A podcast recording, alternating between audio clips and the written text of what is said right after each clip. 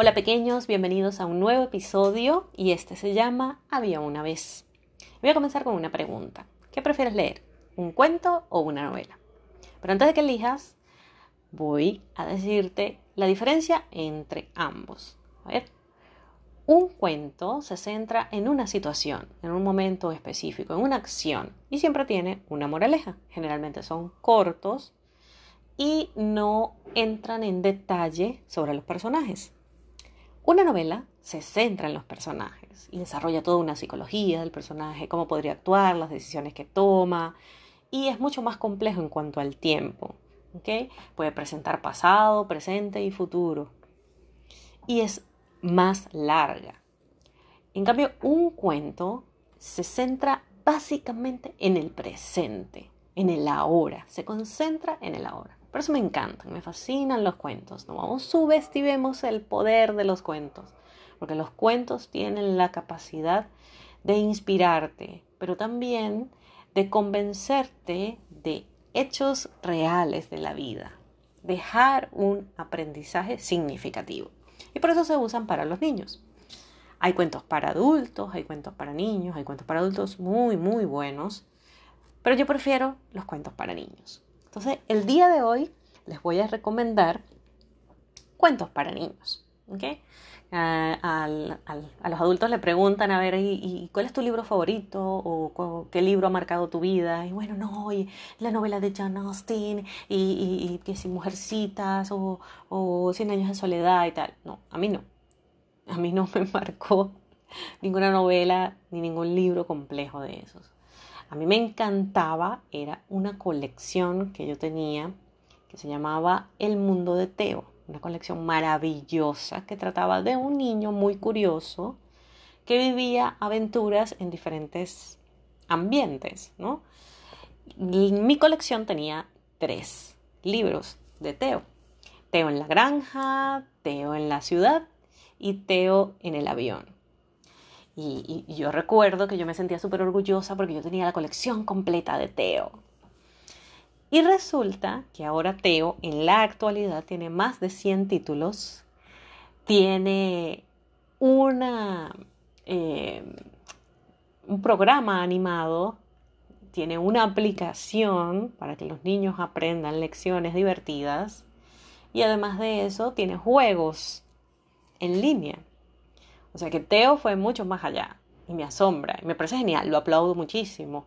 Porque Teo era maravilloso, Teo era curioso y Teo, Teo viajaba. Yo no sé dónde sacaba tanto dinero Teo para, ir para todos lados. Para la granja y se montaba en el avión y, iba para la ciudad y, y, luego era, estaba en el hospital y luego ayudaba en, en la estación de bomberos y luego era increíble, era increíble como él aprendía. Incluso las cosas que no le gustaba, igual las, las, experimentaba. Y era sorprendente, de verdad. Me gustaba mucho esa colección. Y algo que me gusta mucho de eso es que las autoras, son dos, las que escribieron la colección de Teo, eh, estas mujeres no usaban sus nombres, sino que crearon un seudónimo para que cada libro pareciera que hubiese sido escrito por una, una sola persona que es Violeta de No. Y lo más chévere de todo es que las dos son ilustradoras y ambas ilustraban todos los libros. Además de escribirlos, los ilustraban.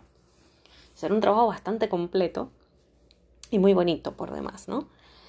esa colección cambió mi vida, de verdad. Porque Teo me enseñó que la vida puede ser divertida y que puedes aprender muchísimas cosas y que puedes experimentar, innovar y, crear en diferentes espacios, en diferentes lugares, con lo que tengas. Y pues esa es una enseñanza que a mí me, me encanta y que, y que, sigo difundiendo y que todo el que se me pare enfrente trato de, de, difundirla, ¿no? De decirle, podemos hacer cosas divertidas y podemos hacer cosas diferentes y podemos experimentar y vivir muchas experiencias. Y es lo mismo que le inculco a mis hijas. Por eso recomiendo tanto esta colección. Eh, el otro libro que les recomiendo, que me parece súper lindo y, lo leí de nuevo hace como dos días, se llama Diario de una pulga. Y ese diario es de Luis Piedraíta. Es súper lindo, es muy cortito, tiene muy poquitas páginas, pero es una maravilla. Les voy a leer una, una frase con la que comienza el cuento. Pero claro, no, no voy a leer mucho porque ya me sé todo, todo el asunto de los derechos de autor. De hecho, yo, yo montaba libros, he diseñado libros y, y he diseñado cuentos y me cansé de escribir en todos los libros. Eh, se reserva el, derecho a reproducir total o parcialmente esta obra, está prohibida completamente, reproducirlo por cualquier medio impreso, radiofónico, etcétera, etcétera, etcétera. Entonces comprendo eso y lo respeto, ¿no? Pero este, tiene una frase que llama mucho la atención y se las voy a leer porque, porque es el abreboca del, del cuento y, y, quiero que eso los inspire para buscarlo, porque de verdad que es un cuento muy lindo. Este libro no ha sido escrito, sino caminado. Pues claro, es una pulga, es el diario de una pulga, no tiene dedos, no tiene manos para agarrar un lápiz y escribir. Entonces lo que ha hecho es caminar y, llenar, se llena de tinta las patitas y camina y camina para, para poder marcar las diferentes letras y escribir el diario. Es súper interesante cómo este autor es, amante de todo lo que es chiquitito, de todo lo que son los insectos y ese tipo de cosas. Adora, adora esos seres pequeñitos. Y, ve el, mundo, trata de, demostrar una visión del mundo desde el punto de vista de ellos, ¿no? Entonces, la pulga en su diario, ella va hablando de todo un recorrido, pero la enseñanza más linda que tiene este cuento es que que no importa lo que suceda, eh, no importa cuánto cambien los planes en tu vida, a la final puedes tener una gran historia y puedes tener una experiencia súper agradable y la puedes disfrutar al máximo, ¿no? Es bien bonito ese libro. Hay otro libro que me encanta muchísimo, que es un cuento de mi hija mayor y se llama Estela Hada del Bosque. Este cuento es súper lindo y también tiene una parte muy bonita. Eh, en donde eh, es como, es como una conversación, de hecho es una conversación entre Estela y su hermano menor. Eh, ellos se van al bosque y Estela le dice que ella está jugando a ser invisible. Y el hermano le pregunta que cómo hace eso. Y Estela le responde lo siguiente. Pienso en cosas invisibles, como el viento o la música. Me parece súper, súper interesante cómo, cómo Estela ilustra la forma en que los niños pueden imaginar cosas que son intangibles. Eso es súper interesante, ¿no? O sea, cómo, cómo crear estas imágenes, estas visuales en su mente de cosas que no puedes tocar. También tiene una lección muy bonita que habla de amistad entre hermanos y que habla también del mundo de la fantasía. Es bien bonito este libro, espero que puedan buscarlo. Su autora es Marie-Louise eh, Guy, se escribe G-A-Y, no sé si se pronuncia así, pero es muy lindo. Y lo que más me gusta de todos estos libros es que la ilustración es muy innovadora, es diferente, eh, tiene mucho trazo y eso es súper interesante porque se ve, se ve el estilo del autor de la ilustración, son muy lindos. A mí me encantan los libros para niños por eso también, porque son ilustrados y yo ilustro, entonces me llama mucho la atención eso. Entonces, estos son los cuentos que a mí me han marcado y que ahorita me gustan muchísimo. Por supuesto, hay cuentos épicos, maravillosos, que todo el mundo ha leído. Eh, no puedo dejar de nombrar al Principito, que es lo máximo en la literatura infantil y es maravilloso, es maravilloso. Y, si lo lees a lo largo de tu vida, en diferentes instancias de tu vida, te, te puede transmitir mensajes completamente distintos. Pero lo maravilloso de ese libro es cuán asombroso es el pensamiento lateral que tiene el principito. O sea, cómo el principito puede ver las cosas desde un ángulo completa y absolutamente diferente al resto del mundo. Y eso me encanta, porque ver las cosas diferentes es lo mío. Eh, tratar de que la gente entienda que hacer las cosas diferentes a los demás es lo más importante, es mi lección de vida, esa es mi filosofía de vida, divertirme con las cosas diferentes que puedo hacer, eh, siempre poniéndole como un toque de creatividad, así poniéndole un toque de innovación a las cosas y que, y que no sea más de lo mismo, que no sea todo lo que hacen todos, porque siempre estamos como que siguiendo un guion.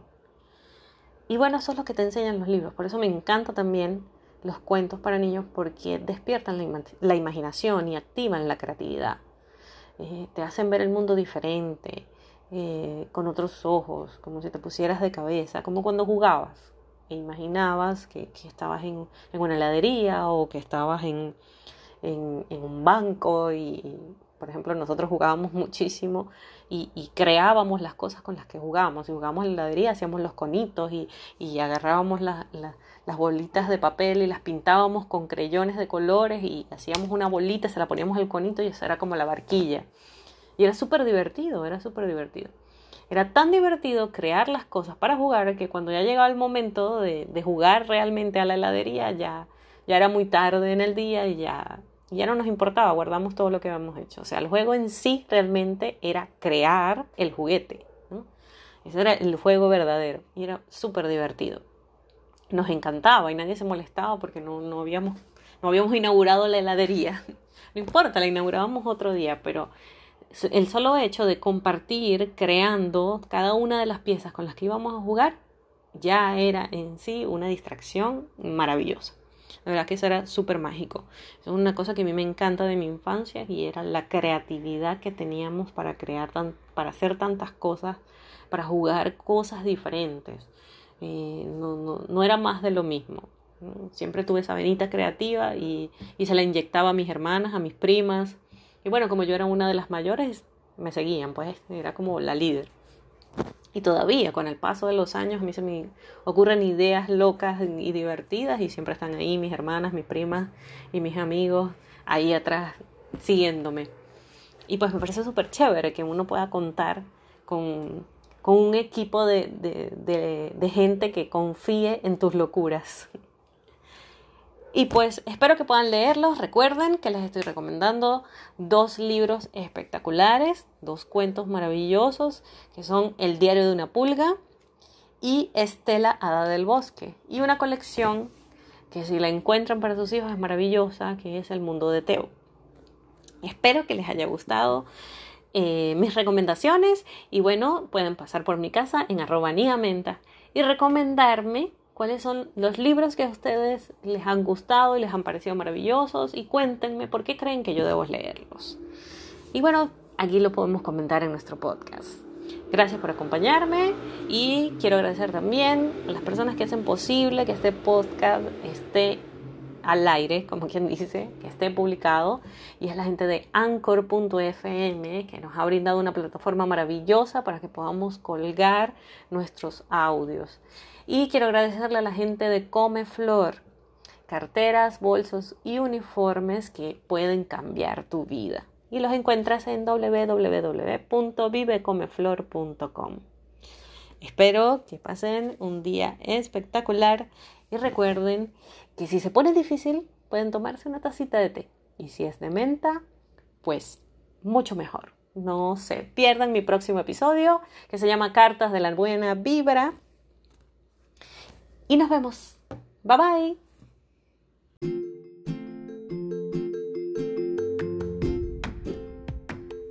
Para mí la vida es un tren que hace paradas en los lugares más sorprendentes. Lo mejor de todo es que tenemos el boleto dorado de viajes infinitos por tiempo ilimitado. Y mi recorrido va a ser súper divertido. Yo soy Ana González y esto es Nia Menta.